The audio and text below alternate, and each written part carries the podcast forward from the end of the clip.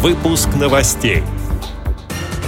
На круглом столе в Москве обсудили проблемы инвалидов при получении образования и поиске работы. Всероссийское общество слепых поддерживает позицию Общественной палаты России по изменению норм Семейного кодекса. На спортивном совете при Министерстве Республики Крым рассмотрят вопрос об открытии отделений самбо слепых в регионе. Далее об этом подробнее в студии Анастасия Худякова. Здравствуйте! В Москве состоялся круглый стол, посвященный проблемам получения высшего образования людьми с инвалидностью. На встрече также обсудили их проблемы в поиске работы и участие в культурной жизни страны. Всероссийское общество слепых на круглом столе представляла вице-президент ВОЗ Лидия Абрамова. Говоря о получении высшего образования инвалидами по зрению, вице-президент ВОЗ отметила, что введение единого государственного экзамена позволило им конкурировать при поступлении в вузы. Серьезный упор делается и на допрофессиональную профессиональную подготовку. Российское общество слепых всегда уделяло огромное внимание на допрофессиональную подготовку людей с инвалидностью по зрению.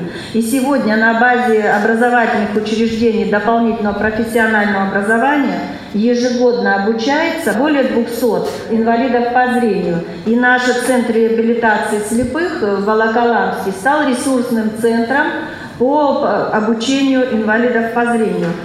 Появились новые профессии, сегодня востребованные профессии – это компьютерные технологии, очень перспективная профессия, которая обучает на базе культурно-спортивного реабилитационного комплекса ВОЗ – это компьютерная аранжировка. Очень хороший процент трудоустройства инвалидов по зрению по этой профессии. Мы обучили за последние три года 106 инвалидов по зрению, 48 из них трудоустроены или имеют э, договора на выполнение определенных работ.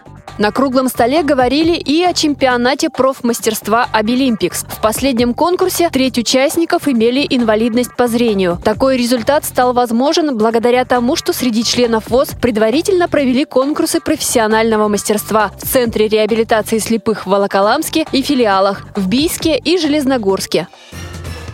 Президент ВОЗ Александр Неумывакин прокомментировал ситуацию, которая произошла с сотрудником радио ВОЗ, звукорежиссером Иваном Череневым и его супругой Лилией. В конце августа в третьем роддоме Красногорска у молодой незрячей пары родилась дочь. Заведующая детским отделением сначала рекомендовала бабушке оформить опекунство над ребенком, мотивируя это тем, что двое незрячих людей не смогут самостоятельно воспитывать дочку, а потом и вовсе в роддоме оттягивали выписку. В связи с получившей огласку в СМИ и в социальных социальных сетях информацией, президент ВОЗ выразил признательность всем неравнодушным членам общества слепых, вступившимся за семью. В интервью пресс-службе ВОЗ Александр Нюмывакин отметил, цитата, «Длительными настойчивыми усилиями мы добились ратификации в 2012 году в России Конвенции о правах инвалидов, которая в статье 23 прямо определяет, что ни при каких обстоятельствах ребенок не может быть разлучен с родителями по причине инвалидности. Всероссийское общество слепых поддерживает позицию общественного Общественной палаты России по незамедлительному изменению норм Семейного кодекса в целях недопущения дискриминации прав инвалидов по зрению на семейное счастье. Конец цитаты. Завершилась первая рабочая поездка в Республику Крым руководителя комиссии по развитию самбо слепых во Всероссийской Федерации самбо Романа Новикова. Там он провел встречи с коллегами, ответственными за развитие спорта в регионе. В этом году в Ялте прошли показательные выступления и мастер-класс незрячих самбистов во время официальных спортивных мероприятий. В Симферополе Роман Новиков пообщался с председателем областного совета при Министерстве спорта Республики Крым Владимиром Щелкановым.